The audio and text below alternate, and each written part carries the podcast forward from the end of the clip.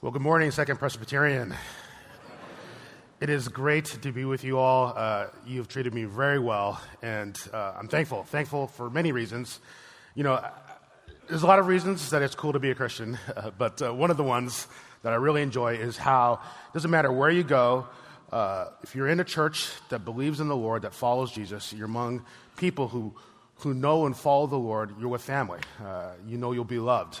And I've experienced that here, and I'm thankful for the chance to spend some time with you, and especially the opportunity I get to bring you the Word. And so we today will be in First John chapter 4, verses 7 to 12. I believe the page number is in the bulletin if you want to use the Pew Bible. Again, that's First John chapter 4, verses 7 to 12. Allow me to read this into your hearing. Beloved, let us love one another. For love is from God, and whoever loves has been born of God and knows God. Anyone who does not love does not know God, because God is love. In this, the love of God was made manifest among us, that God sent his only Son into the world so that we might live through him. And this is love, not that we have loved God, but that he loved us and sent his Son to be the propitiation for our sins. Beloved, if God so loved us, we also ought to love one another. No one has ever seen God. If we love one another, God abides in us, and his love is perfected in us. The grass withers, the flower fades, but the word of our God will stand forever. Amen. Would you pray with me? Lord, thank you for the chance to be together, and thank you for your word. And as always, Lord, we are aware of the power of your word, its ability to speak into our hearts and lives, to meet us where we're at, and to take us to where we need to be. And so, Lord, I do pray for that power to be present this morning. Lord, we know how you work. You've been working all this morning in our lives, Lord, speaking to our hearts. So I pray that our hearts would continue to be open, especially now. And Lord, we thank you for your care for us by giving us a word by which we may listen to and learn and follow. And so, Lord, we thank you for this time. We thank you for who you are. We pray all this in Jesus' name. Amen.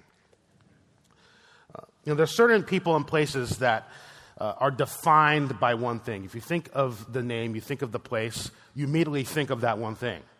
So you think, you hear the name Michael Jordan, you think of basketball. Chick-fil-A, you think of chicken sandwiches. Nick Saban, think of Alabama. A name, a place immediately are defined by that one thing. And so if I were to say the name God, what's the thing you would think of? What defines who God is? Well, our passage this morning wants to tell us that a defining characteristic of God, the thing you should think of when you hear the name God, is love.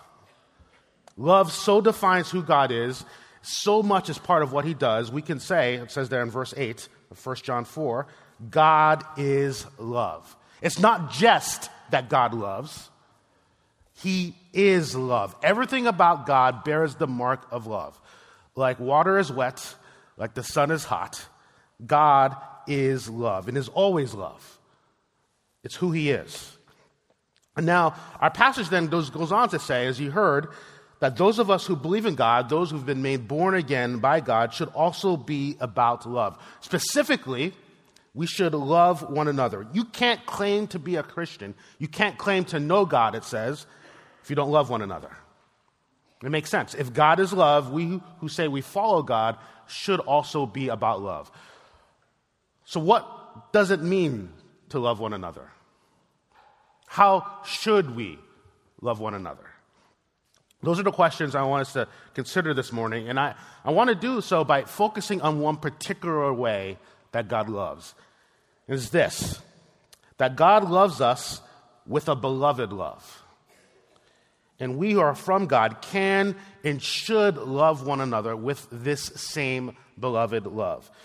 So we'll begin this morning by thinking and spending a good amount of time thinking about what it means to say that God loves us with a beloved love.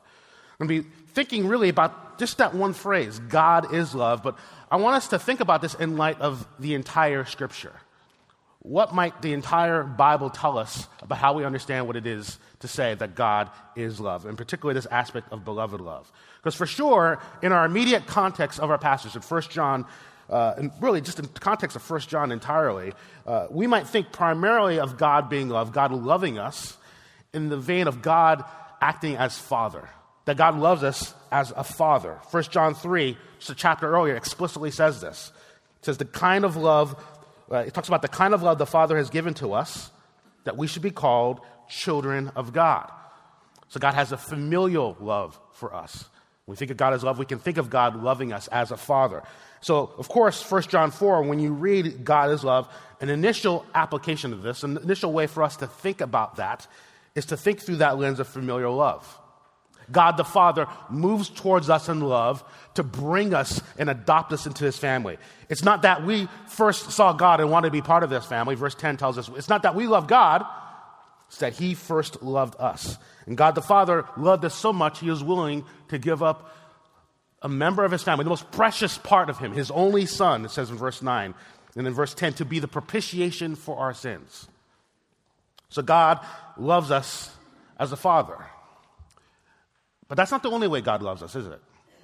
We haven't exhausted what it means to say that God is love if we only say God loves us as a father. As we sort of take that phrase, God is love, and think about how that informs our understanding of the entire scripture, one of the things we begin to realize is that God loves us in a lot of different ways. God is very generous with his love. You might imagine the full buffet of options of love. God has grabbed all of them and extended them towards us. And one of the more potent ways, one of the most interesting and vibrant ways to think about the whole panoply of ways in which God loves us is in this way, that God has loved us with a beloved love. Think of love of God through the metaphor of marriage. To say that God is love, one of the other things we can say that God loves us like a husband loves his bride.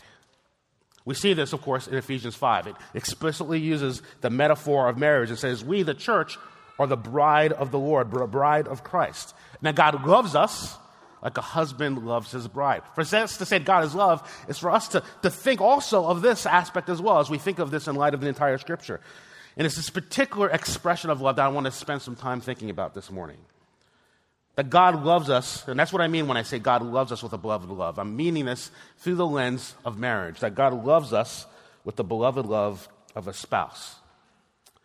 Now, to be clear here, we're in the realm of metaphor here. This is the image of us being married to God. It's not 100% equal to human marriage.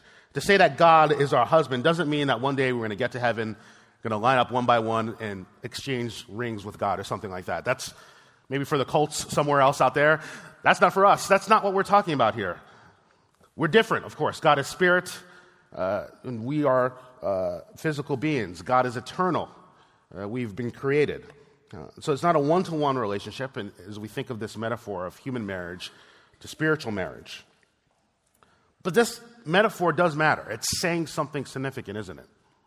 This description that's used for God, that he's like a husband, it's an intentional way for us to understand the kind of relationship God wants to have with his people. In particular, the kind of love that God wants to have with us.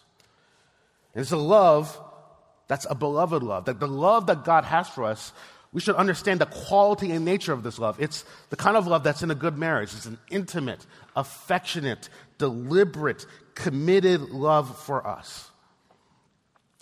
You know, when the Bible was written, this is not the way people thought of spirituality. It's the way in which people thought of God or the gods. The gods of ancient days were mostly selfish. These were gods that you had to sort of cajole with. You had to struggle with, offer the right sacrifices, to do the right rituals and prayers to get them to do what you want them to do. And many people today who may not believe in gods in the same way, many people, many of you this morning, you think of life in the same way. What are the things I got to do? What's the education I got to get? What's the job I've got to have? What are the things I got to do to get life to go my way? It's a struggle. You got to work at it. And some of you, you've done a good job wrestling your life down to get it to go where you want to go, but it's fragile. You got to keep a grip hold of it. Others of you, I mean, you're deep down in the pit. God wants you to know this is not how he's like. You don't have to think of him that way. The God of the Bible is not someone you got to manipulate. It's not someone you got to trick to pay attention to. He's not someone you got to struggle with. The God of the Bible is someone who wants a relationship with people. And this kind of relationship, one of intimacy, one of commitment, one of love. You know, when God's people, we think of God's people back in the Old Testament, God's people were Israel. It's interesting to see the ways in which God describes his relationship with them. A lot of different descriptions. But again, one of the more opponents in striking ways in which God describes his relationship with Israel is through that metaphor of marriage. Ezekiel 16, verse 8 says this. God speaking about Israel. He says, "When I passed by you again and saw you, behold, you were at the age of love, and I spread the corner of my garment over you and covered your nakedness. I made my vow to you and entered into a covenant with you, declares the Lord God, and you became mine." God says, "I see you, Israel, my people, and I want to be in a relationship with you, and I want to be in a relationship with you where you're not my possession." God could have treated us just as an object that he toys with. You're not just a plaything, someone I sort of amuse with, and I go back to do my own thing. I want to see you and relate to you as my bride. I'm going to love you as my bride, and I'm going to unite to you as my bride. Hosea chapter 2, verses 19 to 20 says this, "And I'll betroth you to me forever. I'll betroth you to me in righteousness and in justice, in steadfast love and in mercy. I'll betroth you to me in faithfulness, and you shall know the Lord." To know the Lord, and I want to suggest not just sort of know intellectually, but know intimately. The kind of knowledge that happens uniquely in a marriage. Now understand what God, the way God is speaking of Israel here, God is speaking more broadly of all peoples, of the church, that what was going on with Israel was really just the beginnings, the blueprint for eventually God to draw all peoples to himself. God's intention was to have a relationship with a people, as we see in Revelation, every tribe, language, and nation, to have this type of love relationship with them.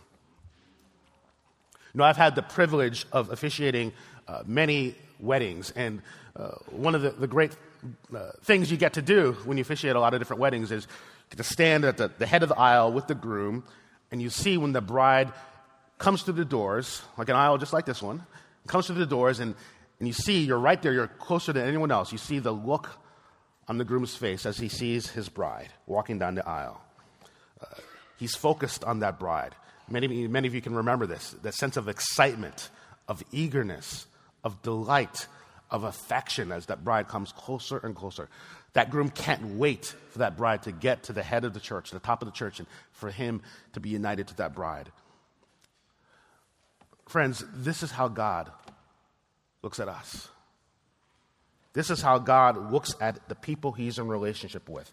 God is a God who loves his people, and he has deep passion and eagerness for us. He delights in us. He sees us and loves us as a beloved bride with a beloved love.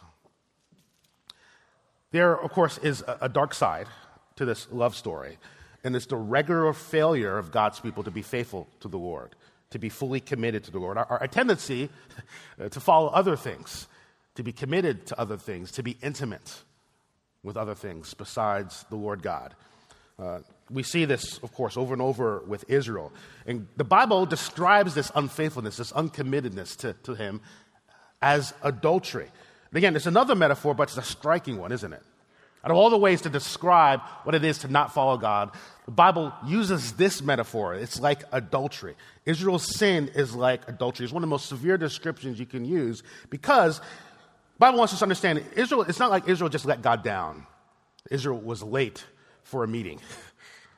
That Israel sort of didn't do all the chores. What happened here was a violation of intimacy and trust, a betrayal. And to describe it this way, again, helps us understand just how God is seeing this thing, the kind of relationship God has with us. This is not a casual thing. It's not just a hangout that God wants to have with us. It's about intimate union, so much so that if we betray that relationship, it's like adultery. It's like we've cheated on him. So here's the problem. God wants a relationship with us. He's described very clearly the kind of relationship he wants to have with us. One that's going to require commitment because God is going to pour all of himself into us. He's going to express passion and delight and affection for us. The problem is we don't do such a good job of relating to God. We fail over and over and over again. It's not working. God tried with Israel. It didn't work. And really, in view of that, God would have every right to just give up on the whole project. I tried with Israel. If I add other people to this, if I add Gentiles to this, it's not going to work either. We've seen what happens in Israel, and I gave him every opportunity for this to work. Why should I continue? But again, God is love, isn't it? God is so much love that we see God not giving up, but instead promising to find a way to make this marriage work. And how does God pull it off? Well, he pulls it off in Jesus. God comes to us and rescues us in Jesus Christ. Again, in Ephesians 5, we read how Paul is talking about human marriage, and in doing so, he makes clear that human marriage is ultimately a reflection of this divine reality, a divine reality of Christ uniting together with his church. And what you see with Jesus is someone loving his spouse so much, loving his intended so much, he's willing to give up all of himself to make this work. Ephesians 5:25, it says, "Husbands, love your wives," and here is the example. As Christ loved the church and gave himself up for her. Jesus shows, like nothing else, the strength and passion of God's love for us.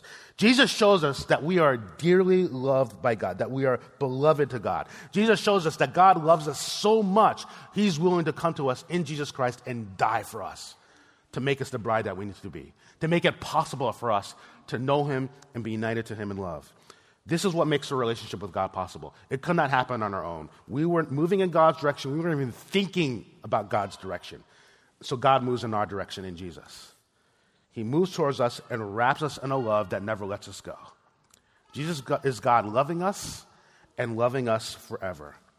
And that's what makes love, beloved love, so powerful, because beloved love like this, when you understand Second Presbyterian, this is the ultimate reality for us. This is where all things are headed. Life ultimately one day will be like being married to someone and it being the best marriage ever. It's going to feel like being married to someone who intimately, deeply, and fully loves you. That's the picture we get in Revelation 19, isn't it? It says, "Hallelujah, for the Lord our God, the Almighty reigns. Let us rejoice and exult and give him the glory. For the marriage of the Lamb," that's Jesus, "has come, and we, his bride, have made ourselves ready." An angel says, "Blessed are those who are invited to the marriage supper of the Lamb." The story that holds the universe together, the story that the angels tell around the campfires of heaven, the story they tell over and over. They don't tell other stories. This is the story they want to tell over and over. It's this: the love story of God seeking and finding his people and bringing them to himself. The love story of God creating a home such that we might be together with him in a relationship of affection, a relationship of beloved love forever. That's where we're headed. That's where we're going. God has done something more. He wants us to understand we're going there. That's where we're headed.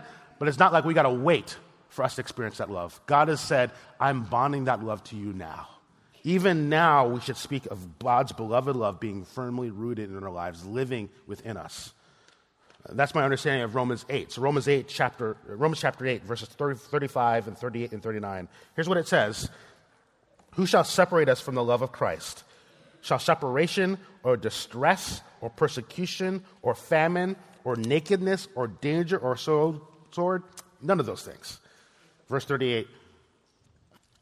"For I am sure that neither death nor life nor angels nor rulers nor things present nor things to come nor powers nor height nor depth nor anything else in all creation will be able to separate us from the love of God in Christ Jesus our Lord." All of God's love, all the ways in which God loves us, like we've been talking about, his beloved love is now bonded to our life. The instant you believed in Jesus, it became part of you. Faith in Jesus brings the Spirit of God into our lives. And like it says in an earlier chapter of Romans, Romans chapter 5, verse 5, God's love has been poured into our hearts through the Holy Spirit who's been given to us. All of God's love, not a little bit, all of God's love, all the ways in which God loves has been poured into your heart through the Holy Spirit. So his love is not somewhere out there for you to find. His love is within you. And the Bible says there's nothing that can separate you from that love. Nothing can come between you and that love. There's no threats, no circumstances, no current cultural tensions, no future elections. Nothing can separate you from the love of God in Christ Jesus. Nothing in your own personal life, none of your own struggles, your own issues, your own addictions, your own habits, none of those things can separate you from the love of God if you've believed in Jesus. He has poured his love into you by his Spirit, and it will never leave you. So we are always now connected to God in his love. And now here's the thing, here's the turn I want us to make. That same love is the basis for you to connect to one another here, to connect to any believers, to love one another. God loves us with a beloved love, and it's out of this beloved love that we can understand what it is to love one another. Now let's go back to 1 John 4 in the light of sort of all the things we've seen. And I will connect a couple different phrases in our passage that I read. So first, verse 7 says, "Beloved, let us love one another, for love comes where? From God." Verse 8, "Because God is love." Verse 11, "Beloved, if God so loved us, we also ought to love one another." So we're to love one another, and we do so on the basis of how God loved us. We do so on the basis that God is love, a love that is firmly rooted in us by his Spirit. So we love one another with a familial love. Yes, and that's often how we think about how we love one another, to love one another as brothers and sisters in Christ. That's great. That's incredibly uniting and helpful for how we have community. But because all of God is in you, all of God being love is in you, we can also love one another with a beloved love. Because understand, we want to love one another not out of some natural ability that we have to love, right? Our natural ability to love is not there. God loved us and poured his love into our hearts, and it's from drawing from that love and including and especially highlighting this beloved love that we can extend love to each other. Imagine God's love as this ever-expanding ocean that you are right in the center of. You are surrounded by his love. You swim in this love. And you look around, and guess what? There's other people also swimming in this love. They've also found the ocean, and they're swimming in the same ocean of God's love that you're swimming. And God is saying, I want you to have a relationship with the people who are in this ocean of love I placed you. How does it happen? You got to swim next to them. And you swim next to them where? In the same ocean. In the ocean of God's love.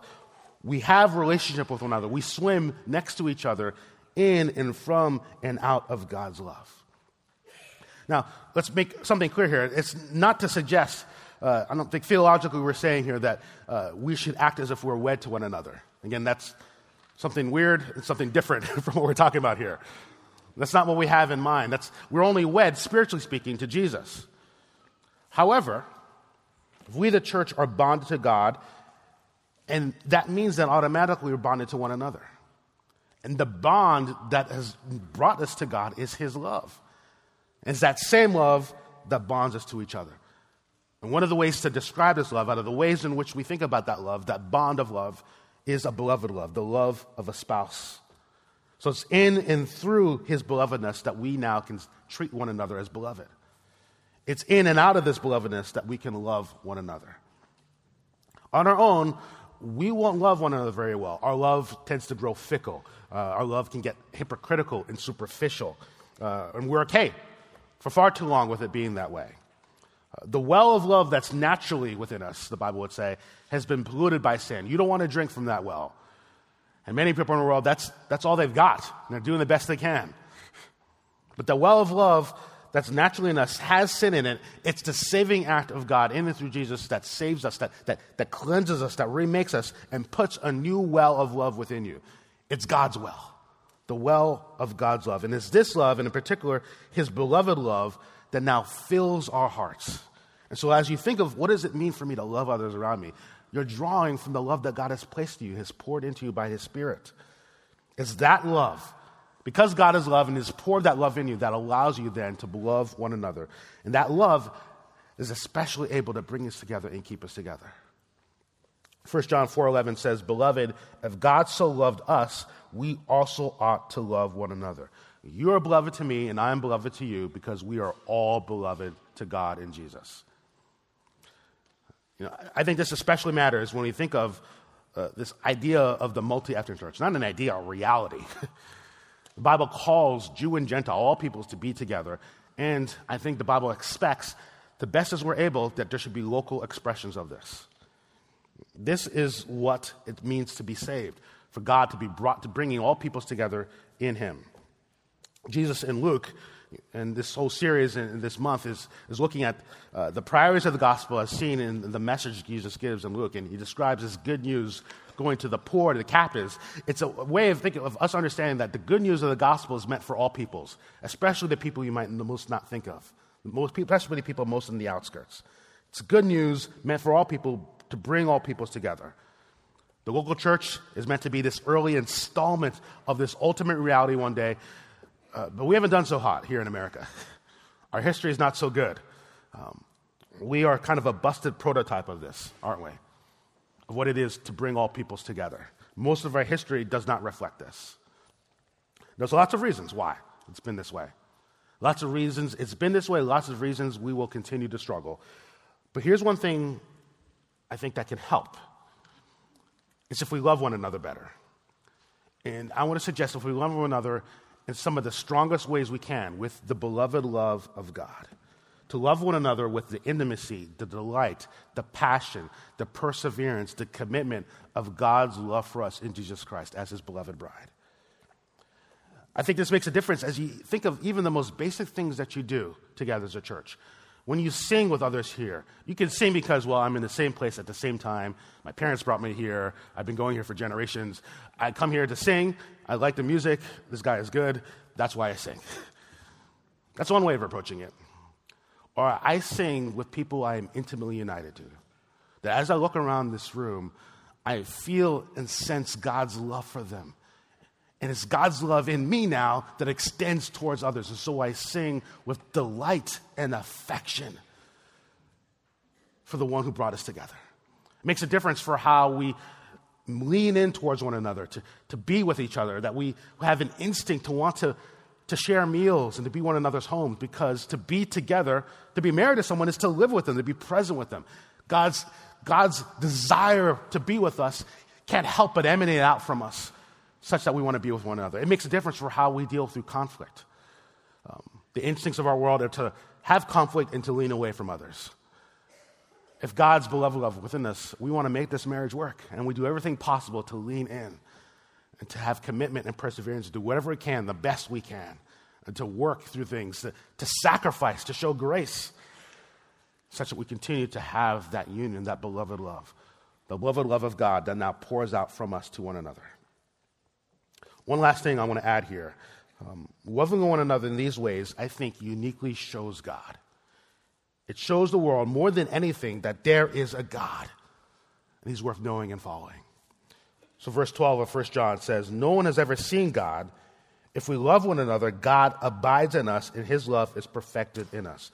God is spirit, so we can't physically see him, but people can still see and encounter God when they come around Christians, and especially Christians from all sorts of different backgrounds and experiences and cultures, coming together, and not just coming together to just do things, coming together in relationships of love. When people experience people you would not expect to be together, people who should not be together, who on the face of it have nothing in common, and yet they come together, and they come together in relationships of intimate union, of delight and affection and commitment to one another. That says something. It says Luke 4 is true. There is good news, and it's for all peoples, and especially the peoples we might most not think of and might most overlook. Even for them, there's good news for them. The good news is that God loves them and loves us, and we are now together in that love.